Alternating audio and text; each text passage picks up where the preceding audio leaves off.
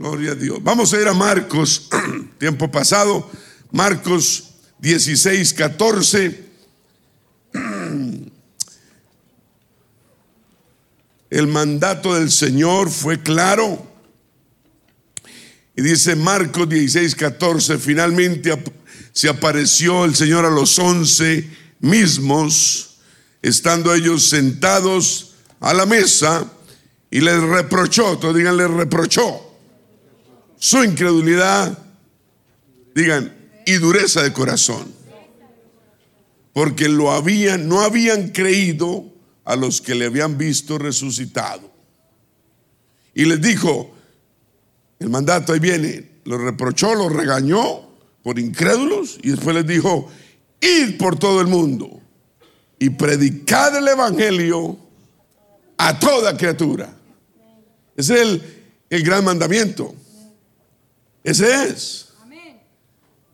El Señor murió, resucitó el tercer día, se le apareció por 40 días a todos sus apóstoles y hermanos de la iglesia, muchos, y les dio este mandamiento, id por todo el mundo y predicar el Evangelio a toda criatura. El que creyere y fuere bautizado será salvo, mas el que no creyere por supuesto, no se bautiza, ni menos si no cree que se va a bautizar, será condenado. Por eso el bautismo es tan importante cuando uno cree. Usted cree, lo felicito, pero actúe en esa fe. Y hágase bautizar hoy en el precioso y glorioso nombre de nuestro Señor Jesucristo. Para perdón de sus pecados. No son los míos, son los suyos. Amén. Dijo, y el que creyere, repito, y fuere bautizado será salvo, mas el que no creyere será condenado. Y estas señales seguirán. ¿Cuántos creen que las señales nos siguen? A los que creen en mi nombre. Es en el nombre, mi hermano. No es en los tres golpes ni en los tres títulos, es en el nombre. En mi nombre echarán fuera negocios, demonios. Hablarán nuevas lenguas, tomarán en las manos serpientes y si fueren y si bebieren cosa mortífera no les hará daño. Y sobre los enfermos pondrán sus manos y sanarán. Gloria a Dios. Vamos a ir a Lucas 24, 43 al 48. Vamos a leerlo. Lucas 24, 43. Gracias. Y él los tomó y comió delante de ellos, el Señor. Y les dijo a los apóstoles, estas son las palabras que os hablé, estando aún con vosotros, que era necesario que se cumpliese todo lo que está escrito de mí en la ley de Moisés, en los profetas y en los salmos. Entonces, ¿qué hizo? Les abrió el entendimiento a los apóstoles del Señor para que comprendiesen las escrituras. Y les dijo, así está escrito, y así fue necesario que el Cristo padeciese y resucitase de los muertos al tercer día. Y que se predicase en su nombre el arrepentimiento y el perdón de pecados en todas las naciones, comenzando desde, ¿dónde? Jerusalén y vosotros sois testigos de estas cosas. Y ya para que se sienten, Hechos 1.8, Hechos 1.8, vamos a verlo, a buscarlo. Pero recibiréis poder cuando haya venido sobre vosotros, ¿qué? El Espíritu Santo, y me seréis, ¿qué? Testigos en Jerusalén, en toda Judea, en Samaria, hasta lo último de la tierra. Y habiendo dicho el Señor estas cosas, viéndolo ellos fue alzado. Y le recibió una nube que le ocultó de sus ojos. Eso fue cuando el Señor se fue. Después de que resucitó, 40 días después se fue a los cielos. Y estando ellos eh, con los ojos puestos en el cielo, entre tanto que él se iba, y aquí se pusieron junto a ellos dos varones con vestiduras blancas, los cuales también le dijeron, varones galileos, ¿por qué estás mirando al cielo? Este mismo Jesús que, le había, que ha sido tomado de vosotros al cielo, así vendrá como le habéis visto ir al cielo. Así como el Señor fue levantado al cielo, así va a venir por segunda vez y última. No a predicar, no a dar oportunidades, a recibir su cosecha. ¿Estás listo para irte con el Señor? Dije, ¿estás listo para irte con el Señor? ¿Cuál fue el último mandamiento que les dio? ¿Cuál fue el ir por todo el mundo y predicar el Evangelio a toda criatura? Amén. Damos gracias, Señor, por tu palabra. Alimenta nuestro espíritu, guía nuestra alma. Insta, Señor, redarguye, enseña, recuerda, bendice. Pero motívanos más que todo hoy a ganar almas para tu reino y tu gloria. Tú lo mandaste, lo último que dijiste fue ir a todo el mundo y predicar el Evangelio. No hay otro Evangelio sino el tuyo. Amén. Y predicar arrepentimiento en tu nombre a todas las naciones, comenzando por Jerusalén. Habla, Señor, a este pueblo, habla a nuestros corazones, usa este vaso de barro. En el nombre de Jesús te lo pedimos. Todos dicen, amén. De la onda y se sientan. Gloria a Dios. Aleluya. Estos son órdenes, digan órdenes. Usted tal vez usted no reciba órdenes de nadie.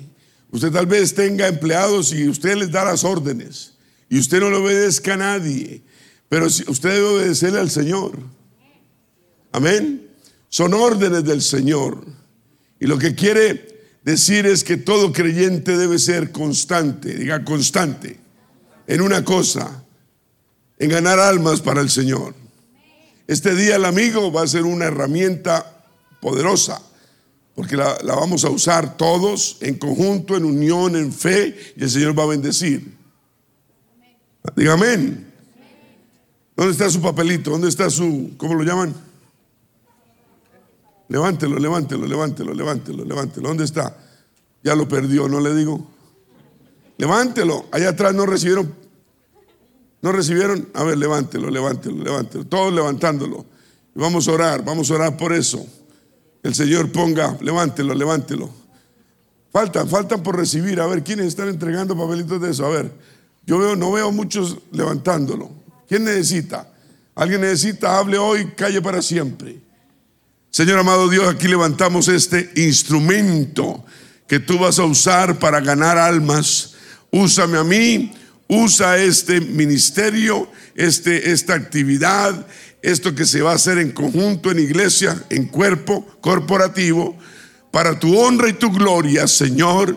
Pon en mi corazón las personas que debo poner aquí en esta lista y ayúdame a ser obediente a tu, a tu palabra y a tu orden divina. Diga en el nombre, diga lo voy a hacer, dígalo, lo voy a hacer en el nombre del Señor Jesús. Todos digan, lo voy a hacer Digan en coro, lo voy a hacer en el nombre del Señor Jesús. Amén. Entonces, es responsabilidad de nosotros, la gran comisión, ir por todo el mundo y predicar el Evangelio a toda criatura. Es la responsabilidad de todo hijo de Dios de ser que un ganador de qué? De plata de dinero, dinero, dólares. ¿A usted le importan más los dólares? Mire, usted puede tener todos los dólares del mundo, pero sin tener la paz del Señor, usted no va a disfrutar nada. La plata no es nada sin el gozo del Señor. ¿Me está escuchando? Y el enemigo le va a dar tal vez oportunidad de ganar dinero, ¿Sí? Y también le va a dar oportunidad de no ser fiel al Señor. Sea fiel a Dios en sus finanzas, totalmente. Y vea cómo Dios lo va a bendecir. Usted va a tener una paz que sobrepasa toda. Amén. Gloria. ¿Cuántos lo creen? Y la, la responsabilidad de ganar almas es la responsabilidad más linda que hay. Es una carga hermosa. Estar embarazados con la promesa de Dios en nuestras vidas es lo más importante. Y la responsabilidad de cada uno de nosotros es ganar almas, ayudar a los demás a que lleguen al camino de Dios y se mantengan en el camino de Dios para que cuando el Señor venga, amén, ya hablamos en un par de semanas atrás de las coronas que vamos a recibir, amén, o ya se nos olvidó. Yo ya estoy cansado de tener la cabeza pelada, yo quiero una corona. Y otros dirán, no, pastor, a mí no me pasa eso, yo estoy bien peludo. Bueno, de aquí a allá, quién sabe si te cae el pelo. Yo quiero una corona en el cielo, ¿usted no? Aleluya. Amén. El Señor lo dejó bien claro, digan clarito. Todo bien claro que el principal propósito de su venida segunda y última venida al Señor, del Señor, el, principal propósito de su crucifixión, de su resurrección y de su ascensión al cielo es la salvación de hombres y mujeres, y jóvenes y niños. Usted, usted le llega al corazón de una madre, si está sola y tiene tres, cuatro hijos, usted se gana todas esas almas para el Señor. Usted llega al corazón de un padre que está solo criando hijos, usted se gana toda la familia.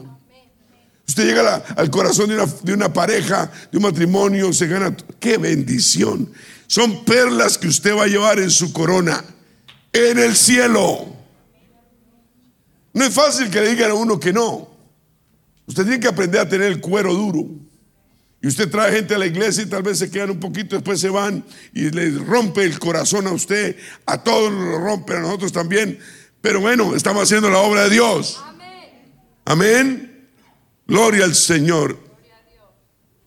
Entonces debemos ser ganadores de alma. Aleluya. Y eso es lo que el Señor dejó bien claro. Él no vino para ser no solo nuestro ejemplo, ¿sí? pero vino a buscar y a salvar lo que está perdido.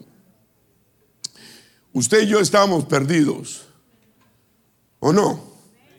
Y el Señor su misericordia nos salvó. Usó personas de carne y hueso como usted y yo, no perfectas tampoco, no, y que nos hablaron y nos dijeron, mire, nos abrieron la Biblia y nos dijeron, vea, vea, está escrito no es una ilusión, no es una mentira, es una realidad. Dios es vivo, Dios existe, Dios da, Dios vive, Dios viene, Dios salva. Eso es lo que el mundo quiere escuchar. Cuando yo lo escuché, cuando usted lo escuchó, qué gozo, ¿cierto? Saber que la vida no es soledad, que la vida no es esto, que lo agarra uno el virus y en tres días lo mata. Es lo que está pasando en el mundo. Tal vez una semana, dos semanas la gente dura en un hospital, los, poquitos que salen, pero la mayoría permanecen ahí. ¿Y, qué pasa después? Tenemos que estar listos. Amén. Vamos a ganar perlas en nuestra corona. Y lo más importante es ganar almas para el Señor. ¿Cuánto lo creen? Diga, yo lo creo.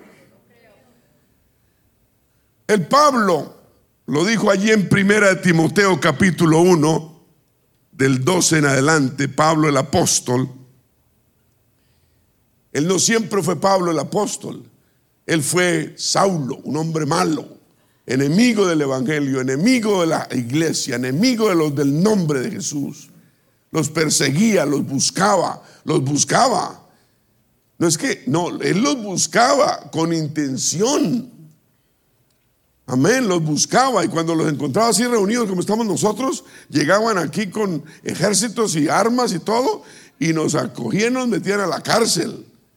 Y Saulo era el director de eso. Hasta que el Señor un día, camino a Damasco, a donde iba, Saulo lo tumbó de donde estaba. Se cree que eso era un caballo, lo tumbó al suelo. Y la luz, el poder del Señor lo, lo cegó y Saulo le dijo, ¿quién eres Jehová? ¿Quién eres Señor? O sea, él siendo judío, Jehová. ¿Quién eres Jehová? Y él le dijo, yo soy Jesús, a quien tú persigues. dura cosa te es dar patadas contra el aguijón. O sea, en otras palabras, Yo sé que en el fondo usted sabe que está haciendo mal, pero lo sigue haciendo. Así somos nosotros. A veces sabemos que estamos haciendo algo mal y lo seguimos haciendo. En otras palabras, no sea tan terco, hombre. Y va a quedar ciego de ahora en adelante. Deje de perseguir mi pueblo. Deje de perseguir los del nombre de Jesús. Y quedó ciego ese, ese Saulo, ese hombre poderoso, era rico, era, era, era versado en, en, mucho, estudiado, era, era tremendo linaje tenía y respetado y tenía una, una, una autoridad grande en la región y quedó ahí tendido ciego. Y el Señor no permitió que los que iban con él escucharan nada de lo que había pasado. Y al tercer día después, él encerrado, se encerró en un cuarto, se encerró en un cuarto ciego, le pidió perdón a, a, Jehová. Jehová le reveló que Jehová es Jesús, porque es el mismo Dios. No hay dos o tres, es uno solo. Por eso le dijo, ¿quién eres Señor Jehová? Y él le dijo, yo soy Jesús, que Jehová es Jesús, a quien tú persigues, el que persigue la iglesia persigue al Señor. Y se arrepintió y el arrepentimiento le trajo que el Señor escuchara. Tres días en ayuno arrepentido. Amén. Tuvo que estar ciego. Yo no quiero quedar ciego. Yo no quiero que me llegue una calamidad, un problema para yo rendirme y humillarme a Dios. Yo quiero humillarme a Dios antes de que pasen malas cosas. Yo quiero cambiar antes de que las cosas me vengan.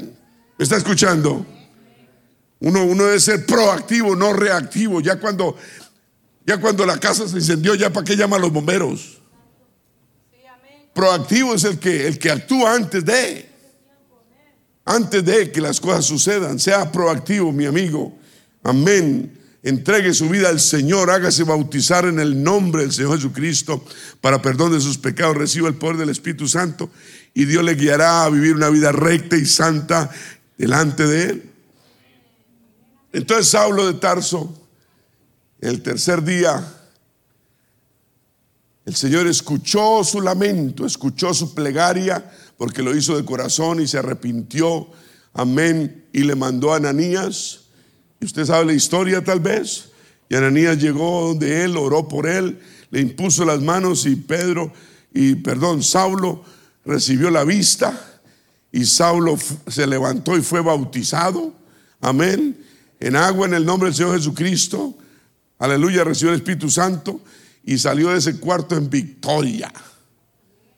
El Señor lo liberó de ese odio, lo liberó de la oscuridad, lo, liberó de, andar eh, erradamente. Amén. Erradamente. ¿Cuántos, ¿Cuántos hablaban mal de los evangélicos acá? Levante la mano. Levante la mano, gente honesta. Yo primero. A mí me, buscaban y decía, estos locos. Levante la mano. Solo tres, yo no creo. Estos locos me buscan y me buscan. Amén. Y, uno dice, no, pero Dios cambia corazones. Y a Saulo lo cambió en tres días, recobró la vista y fue y se convirtió y Dios lo empezó, empezó como un bebé, como usted y yo empezamos, como un bebé, él, un bebé. Y ah, todos empezamos así, él no empezó y sabía y de todo. Y, empezó como un bebé, dando pasos, gateando, aprendiendo. Los apóstoles le ayudaron, al, principio le tenían miedo, porque no sabían si estaba bien convertido. A la gente hay que probarle los espíritus. Eso es lo que dice la Biblia, ¿cierto? Si alguien no está bien convertido, hay que probarle el espíritu que tiene, porque que no nos metan gato por liebre. Los apóstoles se le acercaban y decían, oiga, ¿tú qué crees, Pedro? Oiga, Tomás, ¿tú qué crees? ¿Que el hombre sí está convertido? Yo creo que sí. Yo, tengo mis dudas. Era muy malo. No hay que darle mucha confiancita. Y hay que probar los espíritus. Y al tiempo, y él se ganó, se ganó el favor de los apóstoles. Y, se convirtió nada menos que el apóstol, en el apóstol Pablo. Y Dios le dio tanta sabiduría y guía con su Santo Espíritu que él escribió casi todo el, Nuevo Testamento. La mayoría, yo creo que el 70%. La mayoría de los libros escritos por él, inspirados por el Espíritu Santo. Entonces, Dios saca un pecador y lo convierte en algo bueno. Igual lo hizo conmigo, lo ha hecho con usted. Éramos solo pecadores. Ahora usted, la gente nos ve corbatados y no, no, siempre fuimos así, fuimos malos. Amén. Muchos perseguidores de la iglesia y, el Señor nos hizo la obra. ¿A quién el Señor le hizo la obra? Aleluya. Y Pablo le escribe una carta, la primera carta de Timoteo, primera Timoteo capítulo 1, y da parte de su testimonio. Me gusta Pablo porque donde, donde ve la oportunidad da su testimonio. Así es que ganamos almas dando nuestro testimonio. Usted gana almas dando testimonio, dando testimonio, dando testimonio, hablando de lo que Dios ha hecho. Así gana almas. La gente quiere oír milagros, milagros verdaderos. ¿Me está escuchando? Usted es un, milagro vivo de Dios. Usted lo que era antes y lo que es ahora, usted es lo que es, es un milagro. Como la gente, los amigos suyos, los ojos se le vuelven así monedas grandotas cuando lo ven a usted cambiado dicen, uy, usted cómo ha cambiado. Amén. ¿Sí o no? ¿A quién le pasa eso? ¿O no? ¿O usted con sus amigos vuelve a ser el, el viejo hombre? No, la gente tiene que saber que nosotros somos personas transformadas por el poder de Dios. Todos los días. Entonces eh, Pablo escribe diciendo en 1 Timoteo 1:12, dice, doy gracias. ¿A quién? Al que me fortaleció a Cristo Jesús nuestro Señor, porque me tuvo por fiel poniéndome en el ministerio. Este es Saulo el malo convertido después. ¿Está escuchando? Habiendo yo sido antes blasfemo, o sea, ofensivo, insultante, profanador, habiendo yo sido antes perseguidor de la iglesia, los perseguía, los metía a la cárcel después de haber sido yo antes injuriador, una persona que hace daño, que hace perjuicio, deterioro, menoscabo, mas fui recibido a misericordia, porque lo hice por ignorancia, en incredulidad. Saulo, Pablo se dio cuenta que cuando él era Saulo, el malo, el antiguo hombre, todo lo hizo por ignorante. Mucha gente hace cosas por ignorancia, hablan en contra de Dios, actúan en contra de Dios, ¿no? Y se, refugian en el licor, en la droga, por ignorancia. Pura falta de sabiduría, conocimiento de Dios. No importa si han ido a la universidad y tienen títulos, son ignorantes de la palabra de Dios, de todas maneras la gente, como, como Pablo era ignorante e incrédulo. Pero no hay como ayudar a alguien para que salga de esa ignorancia, salga de esa incredulidad y se convierta a Dios. Amén. Y después dice versículo 14, dice, pero la gracia, yo hice todo eso, yo era blasfemo, perseguidor, injuriador, lo hice por ignorancia, por incrédulo, dice, pero la gracia de nuestro Señor, la bondad, la misericordia, el amor que Él tuvo, fue más abundante. Yo todo eso fui, pero su gracia fue mucho más grande de lo que yo hice. ¿Me está escuchando? Fue más abundante con la fe y el amor que es en Cristo Jesús. Palabra fiel y digna de ser recibida por todos. Amén. Esta palabra es fiel y digna de ser recibida por todos. Dice dos puntos. Que Cristo Jesús vino al mundo. ¿Para qué el Señor vino? Para salvar a los pecadores. ¿Cuántos pecadores éramos nosotros antes? Todos éramos pecadores. Y el Señor nos salvó.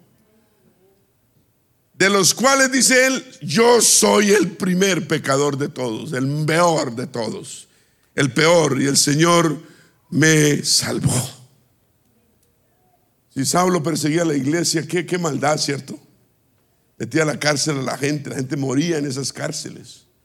El Señor lo perdonó. No hay pecado que usted tenga, mi amigo, mi amiga, hoy, que el Señor no quiera ni pueda perdonarle.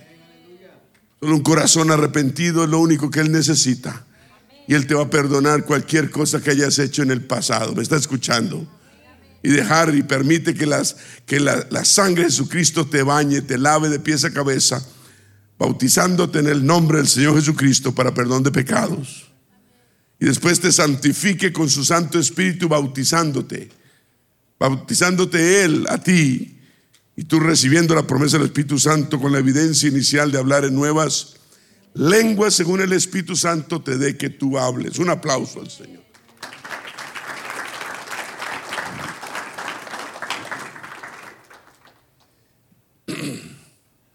Pero por esto fui recibido a misericordia, dice él. Para que Jesucristo, o sea, Él me salvó. La misericordia que Él me dio fue para que Jesucristo mostrase en mí el primero, el primero toda su misericordia, para ejemplo. Él nos ha dado misericordia, nos ha salvado, para ejemplo, de los que habrían de creer en Él para vida eterna. En otras palabras, Él me salvó para yo ayudar a los demás a ser salvos. El Señor me salvó y tuvo misericordia de mí para yo. Ese era el lema y la, idea total del apóstol Pablo.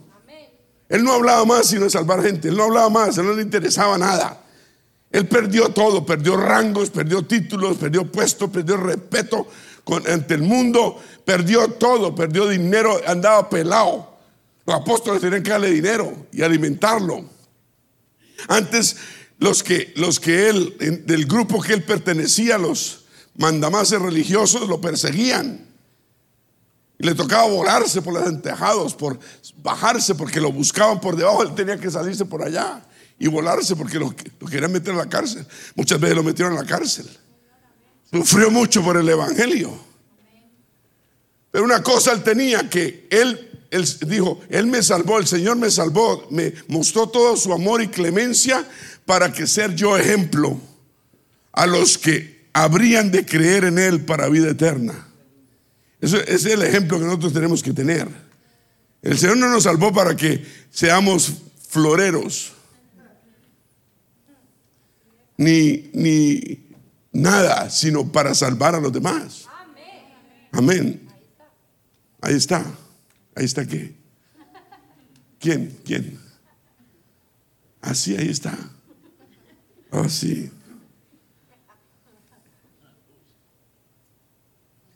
Gloria a Dios. 17. Por tanto, el Rey de los siglos, inmortal, invisible, al único y sabio Dios. ¿Cuántos dioses hay luego? Uno solo. Al único y sabio Dios sea honor y gloria por los siglos de los siglos. Amén.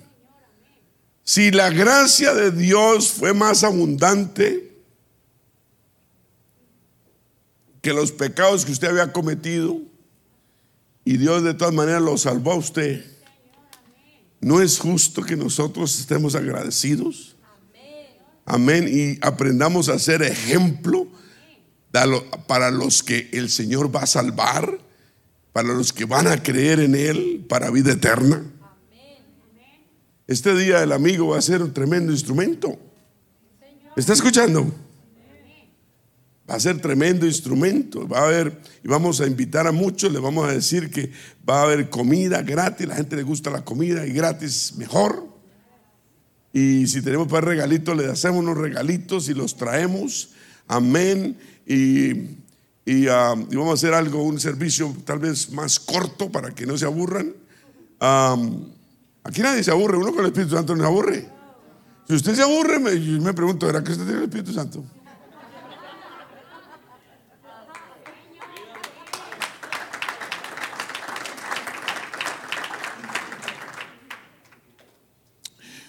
Mira en los cuatro evangelios, vemos al Señor hacer exactamente eso. ¿Qué hizo?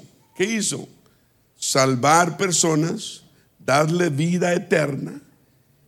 Y desde entonces, hace dos mil años, sigue haciendo lo mismo. Y el Señor sigue añadiendo cada día a la iglesia los que han de ser salvos. ¿Y a quién usa el Señor? Pues a usted y a mí. A usted y a mí. No a Esther, a usted. A usted y a mí nos usa. Entonces déjese usar. Póngase aquí la mano y diga, oye, déjate usar. No seas tan terco. No te dé pena. Si te dicen que no, al Señor es el que están negando, no a usted. ¿Sí? Vamos a ir a Hechos capítulo 2.40, Hechos 2.40.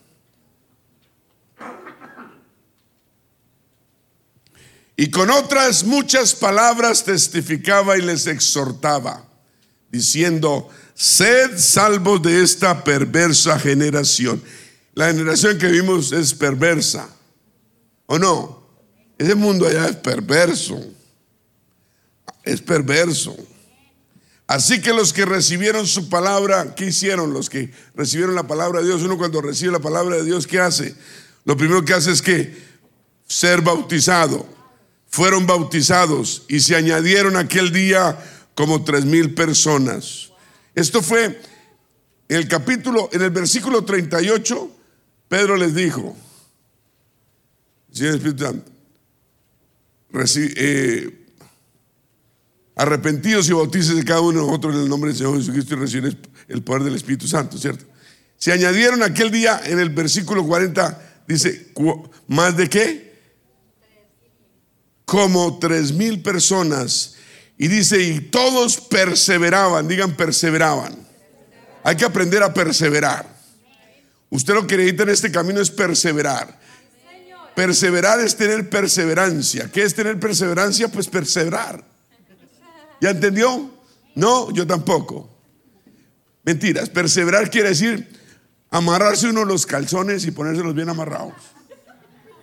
Calzones son los pantalones. Las mujeres se amarran bien el chongo. Amén. ¿Me está escuchando? Las faldas o el vestido que tengan. Perseverar es hacernos fuertes cuando hay debilidad. Perseverar es que cuando uno lo persiguen, lo ultrajan, uno dice, están ultrajando al Señor. Y uno no lo toma personal, ¿cierto? Perseverar es ser fuerte cuando uno es débil. Perseverar es cuando uno está mal, tener fe. Eso es perseverar. Cuando uno no tiene ganas de ir a la iglesia, venir. Cuando uno puede sacar pretexto y no venir, venir de todas maneras, honrar a Dios en las finanzas, perseverar. No es fácil honrar a Dios con las finanzas, pero Dios nos prueba cada semana. A ver si somos fieles al Señor. Y entre más nos bendice, más tenemos que perseverar, porque más decimos, uy, toda esta bendición y todo eso para Dios, sí, todo eso para Dios. ¿Usted quiere más? Claro, de, siga dando. ¿Cuántos dicen gloria a Dios? Perseveraban en qué? En la doctrina de los apóstoles, en la comunión unos con otros. Es importante que tengamos comunión unos con otros siempre, mantener esa comunión. Deje la comunión con la gente inconversa, que eso lo está destruyendo a usted espiritualmente y a sus hijos le está mandando un mensaje completamente opuesto. ¿Me está escuchando? Los hijos ven que el papá y la mamá andan con gente inconversa y tienen unas conversaciones tontas y pasajeras y dicen, ¿y estos viejos qué les pasa? Entonces no le mandemos a nuestros hijos el, el mensaje equivocado. Tenemos que tener unos con otros comunión. Amén.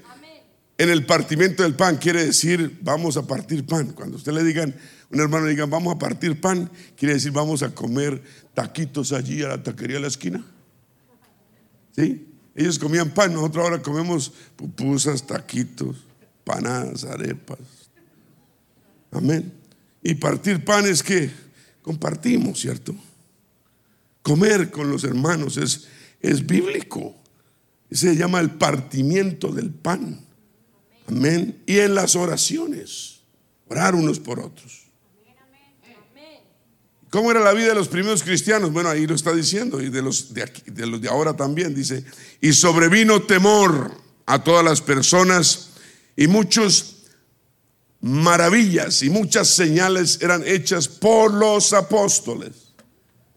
Y todos los que habían creído estaban qué? Juntos, debemos permanecer juntos. No se aparte, no se separe, no se quede atrás, júntese, arrímese. Y tenían en común todas las cosas. En esa época se ayudaban. Si uno tenía un carrito y el otro no tenía el carrito, lo llevaba. En esa época no había carrito, ¿cierto? Esa es bicicleta. Tampoco. Motoneta. No. El burro lo prestaban. Montes en el burro. Aleluya. El burro. Ustedes no, saben qué es un burro. La mayoría no saben qué es un burro. No. Y todos, y vendían sus propiedades y sus bienes y lo repartían a todos según la necesidad de cada uno. Wow, que eso era fe, ¿cierto? Y perseverando, digan, perseverando, unánimes, unánimes, en un, con un solo sentir, cada día en el templo, venían a la iglesia cada día. ¿Usted cuántas veces viene a la semana? ¿Ah? Dos veces. Ellos venían todos los días. Tocaba sacarlos. Aquí toca ir a traerlos. Todos los días, dice. Y partiendo el pan, y bueno, y dice que, ¿dónde voy? Y partiendo el pan en las casas, comían juntos con alegría y sencillez de corazón uno es sencillo de corazón, no importa si es arroz con frijol todos los días, uno está gozoso. Amén. Y alabando a Dios y teniendo favor con todo el pueblo. Y teniendo favor con todo el pueblo. Y el Señor añadía cada día a la iglesia los que habían de ser salvos. Note, note, note lo que hacían, unánime juntos tenían en común todas las cosas, ah, perseverando en la doctrina de los apóstoles, comunión unos con otros, comían juntos, salían a comer en la oración, amén, juntos, aleluya, y el Señor añadía a la iglesia. Eso es lo que el Señor quiere, añadir cada día a la iglesia los que han de ser salvos. Es que usted no ha entendido, pero lo voy a decir otra vez. La pasión más grande en el corazón del Señor Jesucristo es el de ganar al perdido. Dice que hay fiesta en el cielo. Los ángeles hacen parranda. Amén. Cuando un pecador se arrepiente. Pasión más grande en el corazón del Señor es ganar al perdido. Y cuando usted ayuda a eso el Señor, wow, lo bendice. Número uno. Número dos, la suprema o más alta necesidad de toda persona perdida, alma perdida, es ser salva.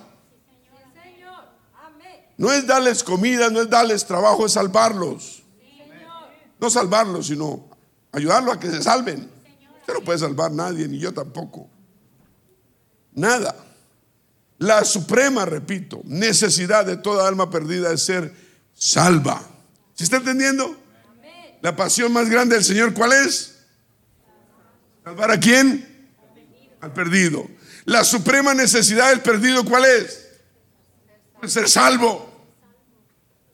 Ahora, la pasión suprema de todo creyente nacido de nuevo, debe ser ganar almas. ¿Sí entendió? ¿Está, muy difícil? No. La pasión suprema de todo creyente nacido de nuevo debe ser ganar almas para el Señor, para el reino de los cielos. Y no último, último dice, todo cristiano, un verdadero creyente debe ser un ganador de almas. está escuchando? No piense tanto en ganar dinero, gane almas. Uno cuando se muere no se lleva ni cinco. Si tiene una argollita, la sacan. Si tiene una corbata buena, le ponen la más viejita, la más fea.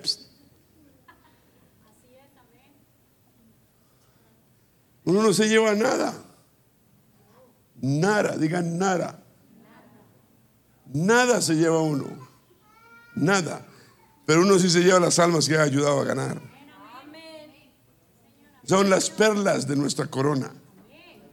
Las perlas. Yo no quiero andar con una la cabeza pelada. Luego me pone una corona y la corona pelada. No, me, me llegó la pelada. Yo necesito una corona llena de perlas. ¿Sí o no?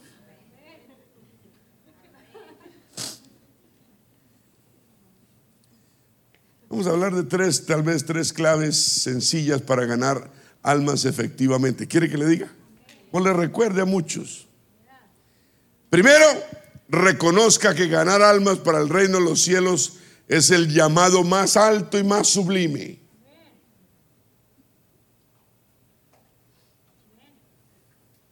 Repito, el ganar almas para el reino de los cielos es el llamado más alto y más sublime. Es insuperable a otro trabajo que usted pueda dedicarse a hacer. Es, excepcional, es admirable, es de Dios. Ganar almas es lo que los ángeles hacen, lo, 24 horas al día, 7 días a la semana. Lo que Dios quiere, ese es el, el, el corazón de Dios. ¿Me está escuchando? No es vernos bendecidos, a él le place ver a sus hijos bendecidos. Y somos una iglesia bendecida. Pero él lo que quiere es ponernos a ganar almas. Por eso Pablo dijo en Efesios, dijo, aprovechando bien el tiempo, porque los días son malos. ¿En qué aprovecha usted su tiempo? Partidos de fútbol, ¿cierto? ¿Qué es más importante, el equipo suyo más favorito que gane? ¿O un alma, sacarla, ayudarla a sacarla al infierno y, que vaya al cielo? Por una eternidad. ¿Qué le ha dado Maradona a usted? ¿O qué le dio? Ya se murió, ¿no? ¿Sí? ¿No sabían que Maradona se murió? Ahora no me va a poner triste. Póngale triste porque el Señor murió, pues póngale alegre porque resucitó. Dice, aprovechando bien el tiempo. ¿En qué gastas tu tiempo, mi querido pan de trigo? A ver, ¿qué? Cuénteme. Porque los días son malos. Estamos en tiempos malos. Pues están hablando de una vertiente de este virus COVID que está saliendo de dónde? De la India, creo que es, o de Brasil. Sí, pero también de Brasil. Seguro está en Colombia, porque todo lo malo llega a Colombia.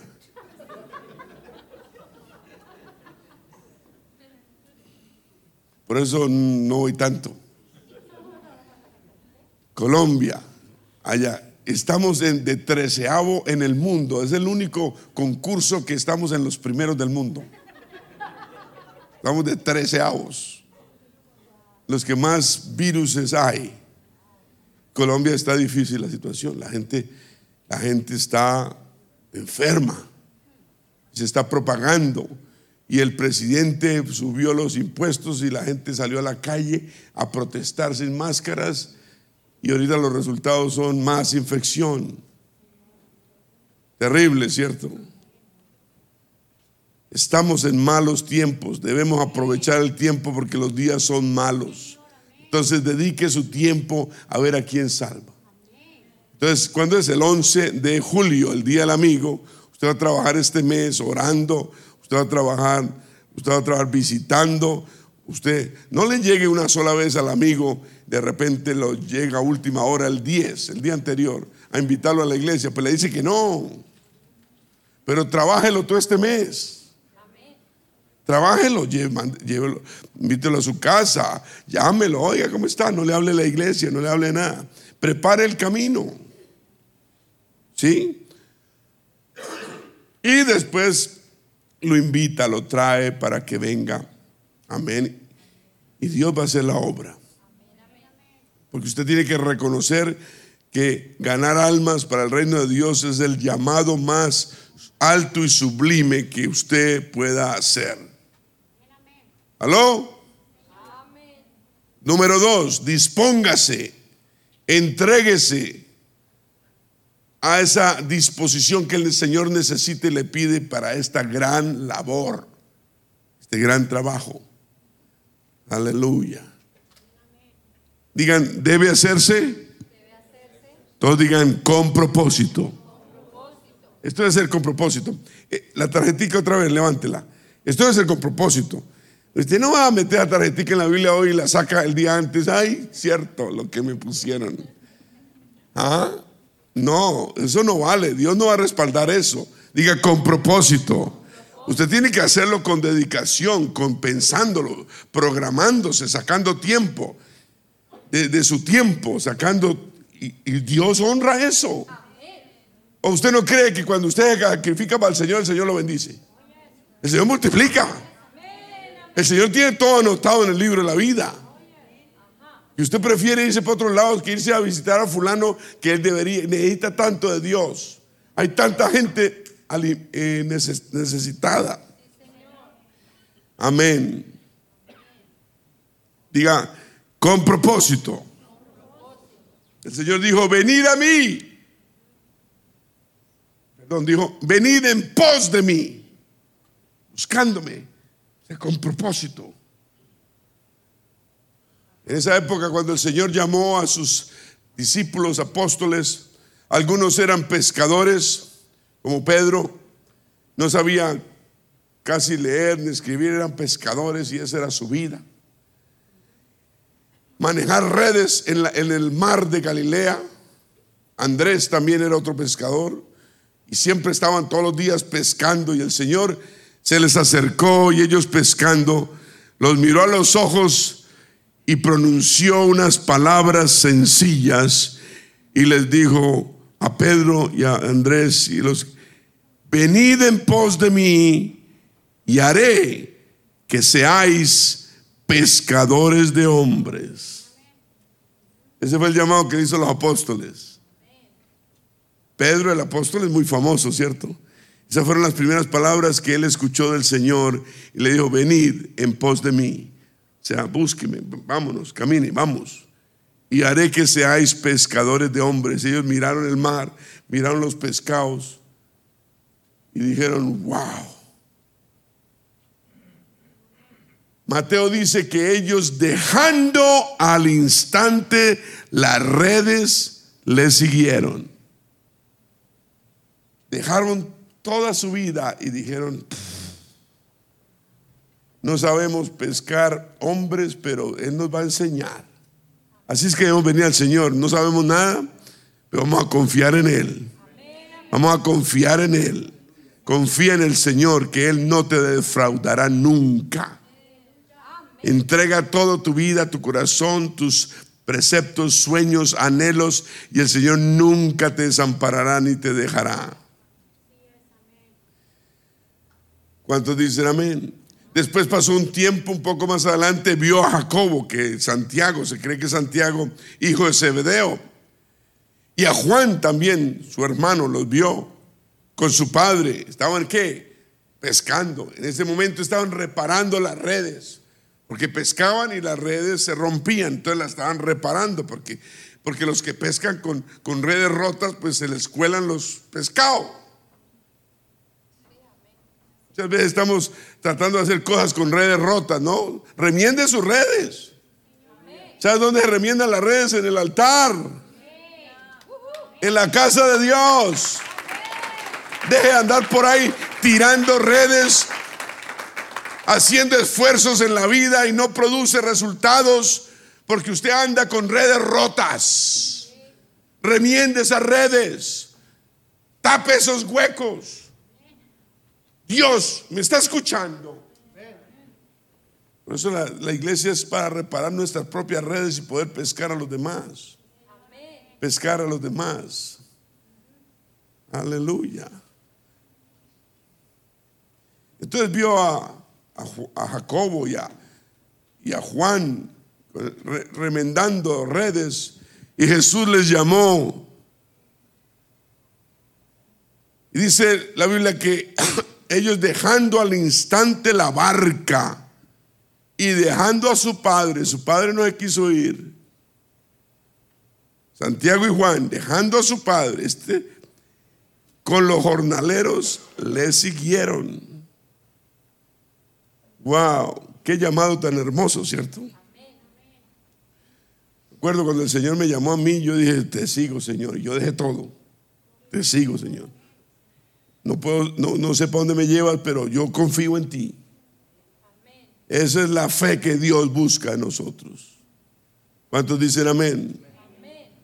Entonces, estamos dispuestos a dejar las redes que, que creemos que tanto nos, nos ayudan.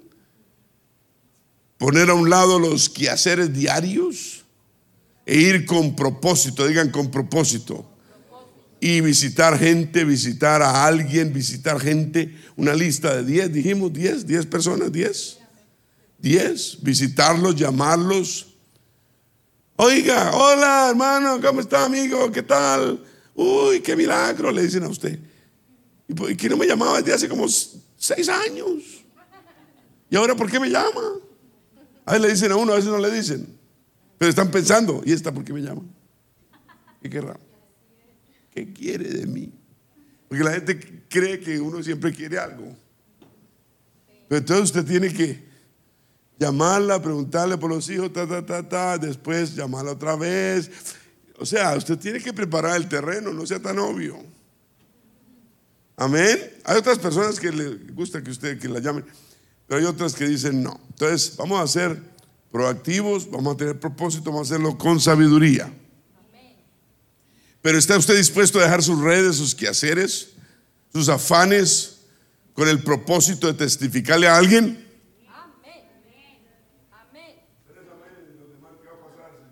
Vamos a quedar con la comida preparada. Vamos a preparar una cena grande para cientos de personas. Y si usted no trae a nadie, usted la tiene que comer toda. Así dura tres días. Aquí te chiste, chiste, decimos la verdad. No mentiras, no, no, ¿Estás dispuesto? Aunque estés cansado, toma el teléfono, hablar con alguien de las cosas sagradas de Dios. Amén, este mes, de aquí al, al, 11, hablar de Dios. No, no, no, no los empalague, no, ¿sí? La gente que no habla de Dios nunca y usted llega con ese tema y solo habla de Dios, la gente se agobia. ¿Sí?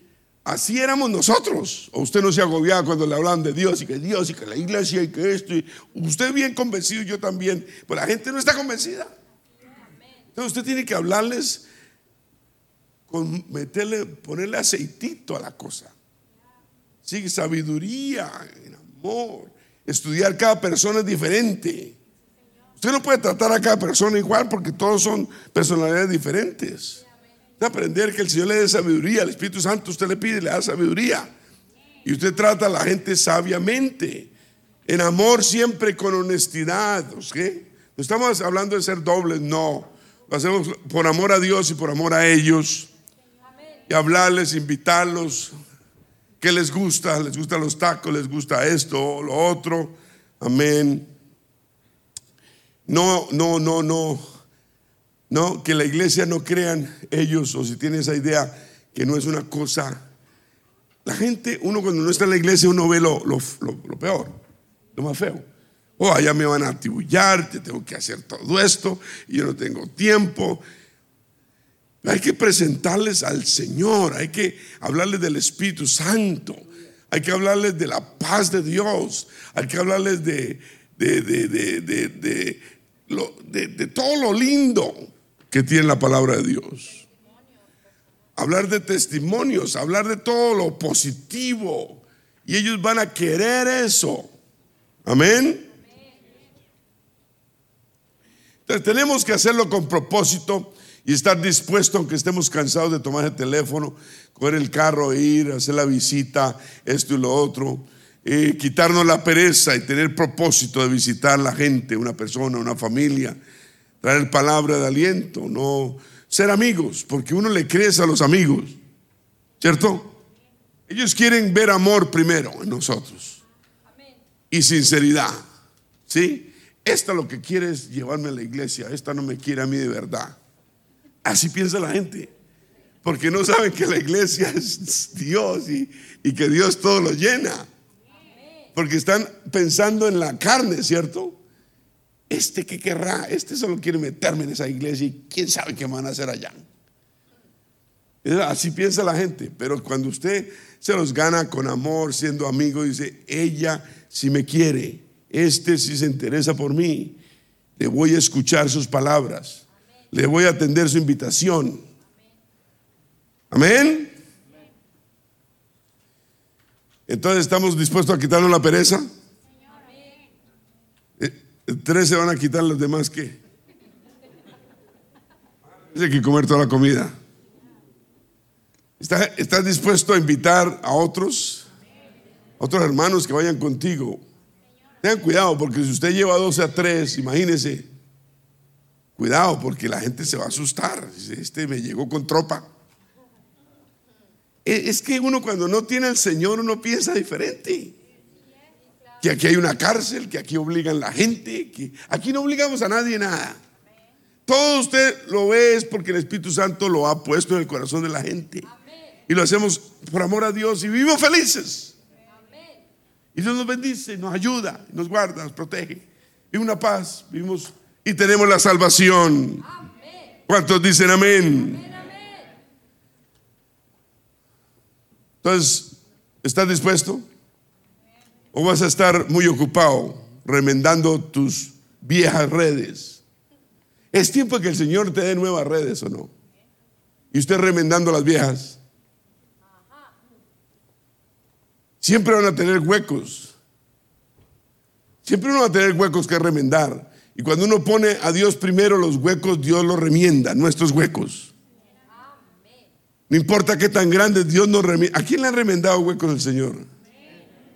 Oh, el Señor me ha remendado huecos. Aleluya.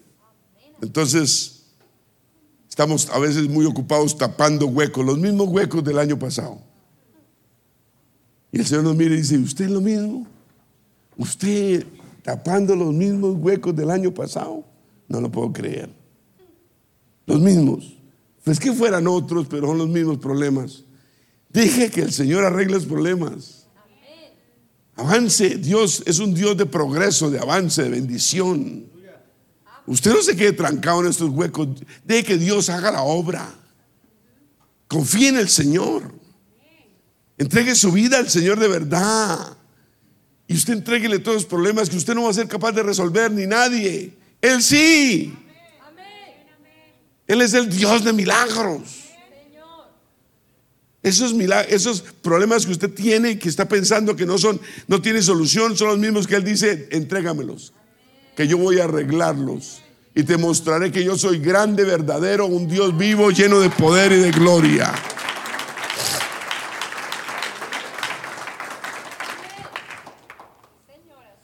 Es que el sentimiento más lindo, más bonito es cuando nos salimos de nuestra rutina diaria y decidimos sacar tiempo para alguien fuera de nuestra propia familia y trabajar algo para el Señor.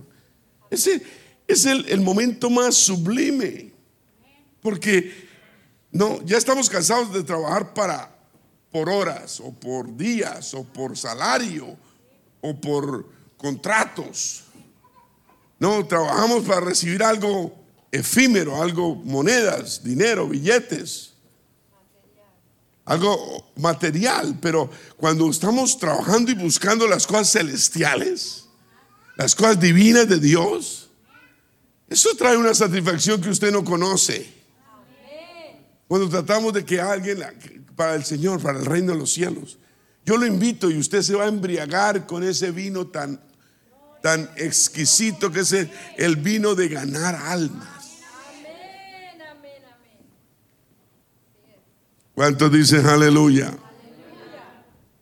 Ahora, estos pescadores, apóstoles, discípulos. No fue fácil para estos cuatro hombres dejarlo todo, no fue fácil. No fue fácil, nada es fácil. ¿Quién le ha dicho a usted que las cosas son fáciles? Los únicos que creen que las cosas son fáciles en este país son los que se quedaron allá. Oh, ellos creen que aquí los billetes salen de los árboles. Y usted les manda 20 dólares y 20 dólares.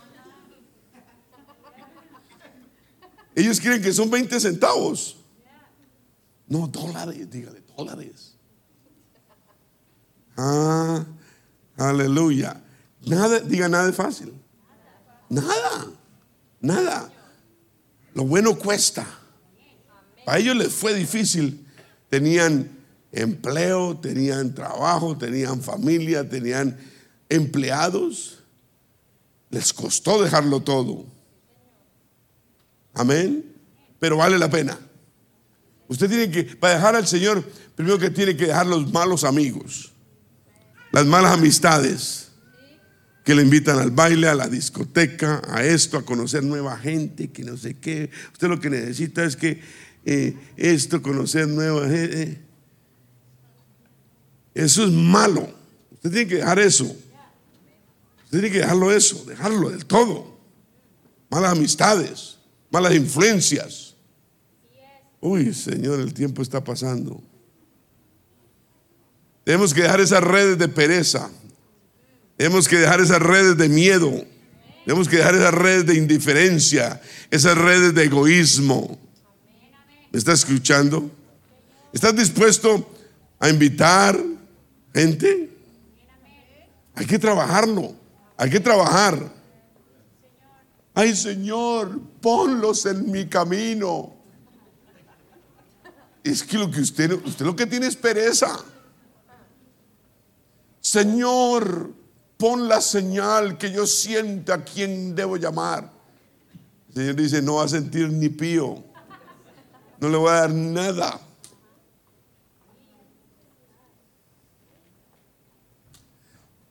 Lo que diga la Biblia eso. Ahórcate. Ay, eso no era voluntad de Dios. No, no, no, abrí la que no era. Hazlo pronto.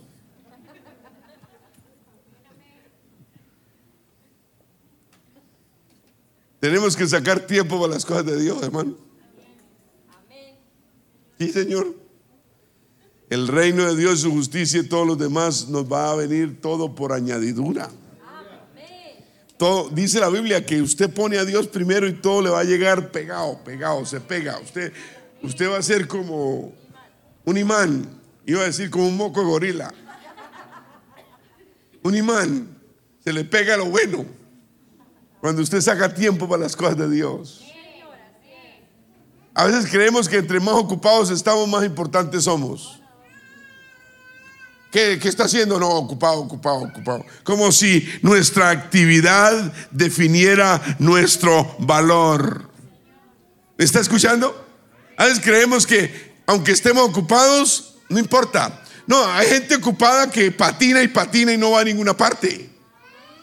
¿Me está entendiendo? ¿Acaso su actividad es la que define su valor? No, deje patinar como los hamsters. ¿Usted ha visto cuáles son los hamsters? Que son los, los, los, ratones sin cola. Que los tienen en las casas y les compran una rueda así y un acuario y los meten ahí y empiezan a darle vuelta al acuario, a la rueda, ¿no? Y duran toda la tarde ahí y no llegan a ninguna parte. Hamsters. Codea a su vecino y dice, ratoncito, deje de andar en mi lado. No es, no es estar ocupados, es que Dios nos ponga en la ocupación que es. Para producir, para producir bendición para uno, para los demás, para, para todo. El reino de Dios es lo único que define nuestro verdadero valor. No es el hacer mucho, pero es el que nos concentremos la energía de nuestra mente, nuestra alma, cuerpo, en cosas que verdaderamente tengan importancia. Eso sí es esencial. ¿Cuántos dicen amén? Acuérdese, Mateo 6:20. Hacer tesoros en el cielo, donde ni la polilla ni el orín corrompe, y donde los ladrones ni minan ni hurtan. Porque donde estuviere vuestro corazón o vuestro tesoro, allí está vuestro corazón. ¿Cuál es su tesoro? Ahí es donde está su corazón. Ah, mi tesoro es mi trabajo, mi dinero. Ese, es su corazón entonces. Es lo que dice, ¿no? Porque donde esté vuestro tesoro, ahí está vuestro corazón. Y el corazón es el que Dios quiere, no quiere. ¿Me está escuchando? Entonces vamos a hacer tesoros es en el cielo. Mire, usted puede acumular todo el dinero que quiera, si no tiene la bendición de Dios no le va a durar. Y usted va a meter las de caminar y va a hacer una mala inversión o va a hacer algo y se, va a perder todo. Y el devorador viene y como un Pac-Man se va a comer todo. Pero con la bendición de Dios, Dios cuida lo que tenemos.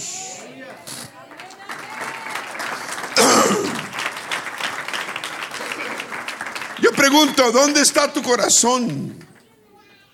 ¿Qué es lo que más aprecias? Pues ahí está donde, ahí donde está tu verdadero tesoro. ¿A qué dedicas tu tiempo libre? Parece una canción romántica. Ahí está tu corazón. Mientras nuestra vida, ¿qué hace? Nos llama a gritos.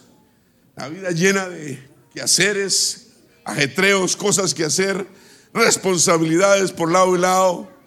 Y en medio de ese ruido y de esas voces seductoras que compiten por acaparar nuestro tiempo y acaparar nuestro interés, el mismo momento que el mundo nos llama y nos pide, hay alguien del mar de Galilea que te llama y te dice, ven, ven en pos de mí. ¿Estás dispuesto a venir en pos del Señor? ¿Estás dispuesto? Déjame decirte, yo no, estas palabras son poderosas, son del Señor. ¿Estás dispuesto? ¿Estás dispuesta? Ahí está la clave. No es venir a la iglesia y sentarnos y oír el, el, sermón y cantar tres canciones y aplaudir cuatro veces y irnos. No, estar dispuesto a entregar, primero entregamos nuestro corazón, porque ahí está nuestro tesoro. El Señor va a tomar nuestro corazón y nos va a ayudar. ¿Cuántos dicen amén? Porque ¿de qué nos vale el mundo entero si perdemos el alma? ¿De qué nos vale ir a encontrar un, un esposo mundano, una esposa mundana o un trabajo que nos robe lo que Dios nos ha dado? ¿De qué nos vale? Dije, ¿de qué nos vale? Hay quienes darían todo lo que poseen por la paz que usted y yo tenemos.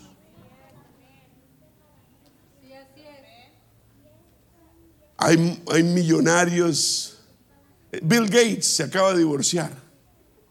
Bill Gates, uno de los hombres más ricos del mundo. La mujer lo deja por... ¿Y usted ha visto a Bill Gates? Tiene gafitas, tiene cara de nerd. De yo no fui. Y es lo que es un pervertido. Y la mujer lo, cogió y le dijo, oiga, ¿usted qué está haciendo? Estaba andando con un, hombre de New York malísimo. Y le estaba dando dinero, millones, porque seguro lo tenía con video. Y Bill Gates ahorita se queda solo y ya está viejón. ¿Y qué va a hacer con todo ese dinero? Dicen que es el hombre que más tierras tiene en Estados Unidos. Dicen. Y las malas lenguas dicen que una de esas tierras la, dedicó a, sembrar papa. Y negoció con McDonald's y le, está vendiendo toda la papa a McDonald's. ¿Se imagina el negocito? Entonces cada vez que usted come una, una papa es de Bill Gates. Ah, nosotros ya no comemos papa, ¿cierto? Dios nos promete más que paz. Es más que paz lo que nos promete el Señor. Es vida eterna. Es vida eterna. Él usa la iglesia, la iglesia, la iglesia, la iglesia. Dice que el, infierno no va a prevalecer en contra de la iglesia. La iglesia la usa para salvarnos. Es el barco de salvación.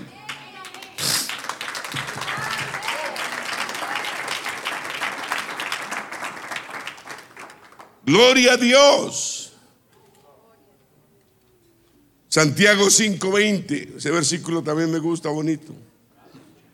Todos me gustan. Sepa, sepa pues, que el que haga volver al pecador del error de su camino, salvará de muerte un alma y cubrirá multitud de pecados. ¿Sí yo? ¿Sí oyó la bendición que trae salvar almas, ayudar? Nosotros no salvamos almas, nosotros ayudamos nomás sepa que el que haga volver al pecador del error de su camino, el pecador no sabe que está en error en su camino, pero el que lo ayude con amor, amén, va a salvar de la muerte eterna un alma, de la muerte al infierno eterna un alma, y cubrirá la persona misma multitud de pecados. Gloria a Dios. Finalmente, Tercero, confíe en el Señor, que te use en contra de toda oposición que haya. Es que la enemiga más grande es nuestra carne. Esa es la pelea más grande que tenemos. Esta carne que no quiere hacer las cosas. Esta carne. Pero cuando andamos en el Espíritu decimos, quieta Margarita y quieta. Diga, diga, diga. Y zapatee, diga, quieta Margarita. Eso, quieta. Cuando doña Carne quiera salir, ponga la pata diga, quieta. Es el antiguo hombre que quiere salir de la tumba. El que fue bautizado en el nombre del Señor Jesucristo. El que fue santificado con su Santo Espíritu. El que ha nacido de nuevo. Ese viejo quiere salir. A veces se llama Margarita o llámelo Margarito, pero no lo deje salir. Confía en el Señor que te use en contra de toda oposición. ¿Se acuerda de Esteban? Dice la Biblia que estaba lleno de gracia y poder de parte de Dios. Y Esteban predicaba y Dios hacía prodigios, señales entre el pueblo. Y, predicaba tanto el Evangelio y lo creía tanto que su rostro era como el rostro de un ángel. Amén. Cuando usted le habla a sus amigos, van a ver un ángel en usted. Un ángel en usted. Le van a ver un jalo aquí. No tampoco. Pero algo especial van a ver en usted. Porque van a ver la voz de Dios en usted. Y dice que Esteban, que algunos de la sinagoga disputaban y peleaban en contra de Esteban. Y Esteban seguía predicando el Evangelio. Y ellos nos dicen que no podían resistir la sabiduría y no podían resistir el espíritu con que Esteban hablaba. Hablaba con el Espíritu Santo. Usted cuando habla con la gente es el Espíritu Santo que va a hablar a través suyo. Uno no dice, no sabe qué hacer, pero el Espíritu Santo le va a guiar a todos y a cada uno de hablar con esas 10, 20 personas o cuántas que vamos a invitar. ¿Cuántas las que hay que invitar para que vengan 10? Para que vengan tres, diez mínimo. No empiece a invitar a tres para que vengan tres porque no le va a venir ni pío. Diez, diga diez. Y si puedo, quince. Todo lo puedo en Cristo que me fortalece. Ahí sí no tiene fe, ¿cierto? Vamos a ponerle ganas. Dije, vamos a ponerle ganas. Cuando Esteban hablaba, hablaba con sabiduría, estaba lleno de gracia y poder de parte de Dios. Y la gente veía que su rostro como la de un ángel. Amén. Y la gente, la gente se oponía, pagaban para que, para que hablaran en contra de Esteban. Va a haber oposición, pero no se preocupe, Dios está de parte suya. Dije, Dios está de parte suya. Amén. Número cuatro, debes estar preparado, digan preparado, para que el Señor te use donde estás. No diga, ay, esta familia no, el que menos piensa uno, el Señor salva. Así decían de mí, no, este no, este no. Así decían de usted. Pero vea lo que ha hecho el Señor. Vea lo que ha hecho el Señor.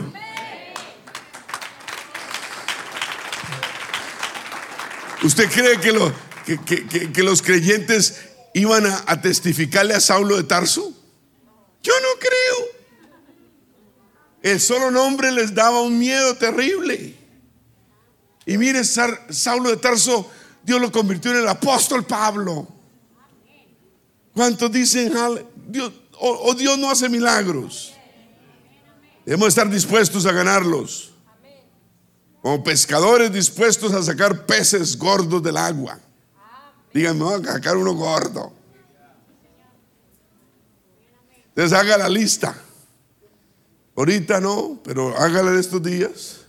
Ore por ellos constantemente, si es así o no el mandato. Aló, me están poniendo cuidado. Estoy ayudando aquí, estoy tratando. Y el Señor se los va a ganar para Él. Dedique tiempo específico. Saque tiempo de sus responsabilidades con propósito. Sea un verdadero amigo. ¿Cuántos dicen amén? Y número quinto, estar dispuesto a ser el eslabón. Digan eslabón. De una cadena, usted va a ser el eslabón perdido que Dios va a usar para alcanzar a esa persona y a esa familia el eslabón, el eslabón que de Dios y ellos, usted va a ser el eslabón, la conexión. ¿Cuántos dicen aleluya? Él usa personas como usted y yo que están dispuestos. No vamos a hacerlo con competencia, ni en celos, ni en egoísmos. Y es que este, y es que la otra, es que no me gusta que hagan las cosas. Y es porque dejemos esas niñadas. Esas niñadas son de niños. Y aquí somos gente madura. ¿Cómo vamos? Estamos jugando con almas, no con niñerías. ¿Cuántos dicen aleluya? Y el Señor va a agregar a su iglesia cada día los que han de ser salvos. Vamos a ponernos de pie. Gracias por su atención. Pero más importante, vamos a obedecer el mandato de Dios de ir por todo el mundo y predicar el Evangelio a toda criatura, a toda criatura. Los que creen van a ser bautizados y serán salvos. Yo quiero que los músicos, por favor, atención hermanos, atención. Yo quiero que como cuerpo tenemos un mandato, tenemos una misión en 30 días. Día al amigo, vamos a venir todos a este altar y vamos a dedicar esta tarjeta y esta misión, diga misión, en las manos del Señor. Y Dios va a usarnos. ¿Está escuchando? Deje de pensar en ese problema que usted tiene. Si usted pone a Dios primero, ese problema va a tener solución. Si usted hace la voluntad de Dios, Dios va a hacer lo que usted necesita. Dios le va a multiplicar, le va a bendecir. ¿Me, está entendiendo? Ponga a Dios primero. Esa es la clave. Entonces yo quisiera, por favor, música. Hermano, por favor, música.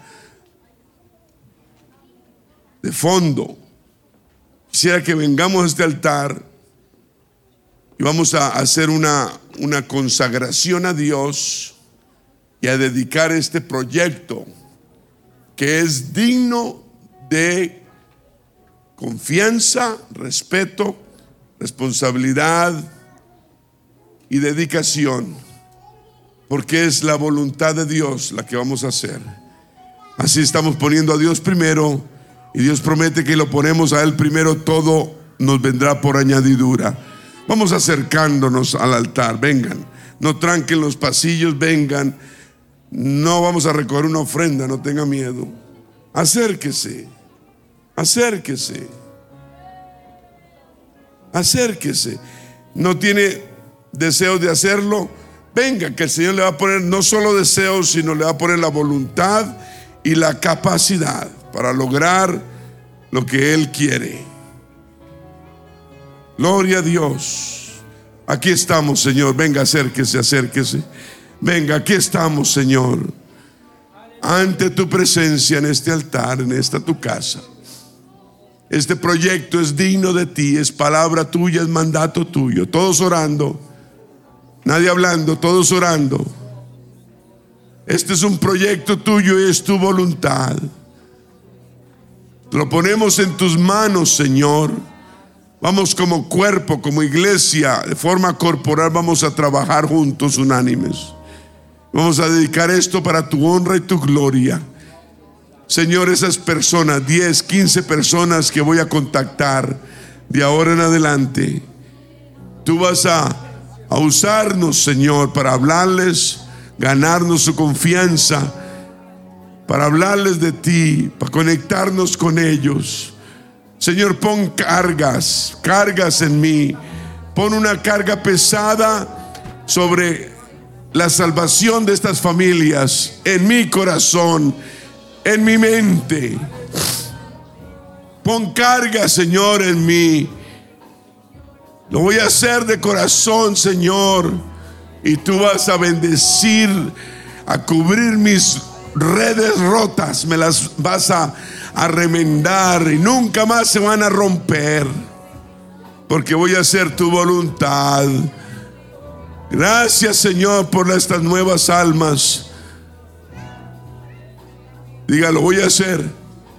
Dígalo, voy a hacer. Yo quiero oír voces. Yo quiero oír voces. Dígalo, voy a hacer. Son tres o cuatro. Dígalo, voy a hacer. ¿Cuál es el miedo de prometerle al Señor? ¿Acaso Él te ha quedado, mal? ¿Acaso Él te ha defraudado? Todos digan, lo voy a hacer en tu nombre. Va a ser un mes de victoria en el nombre de Jesús. Amén. Vamos a cantar.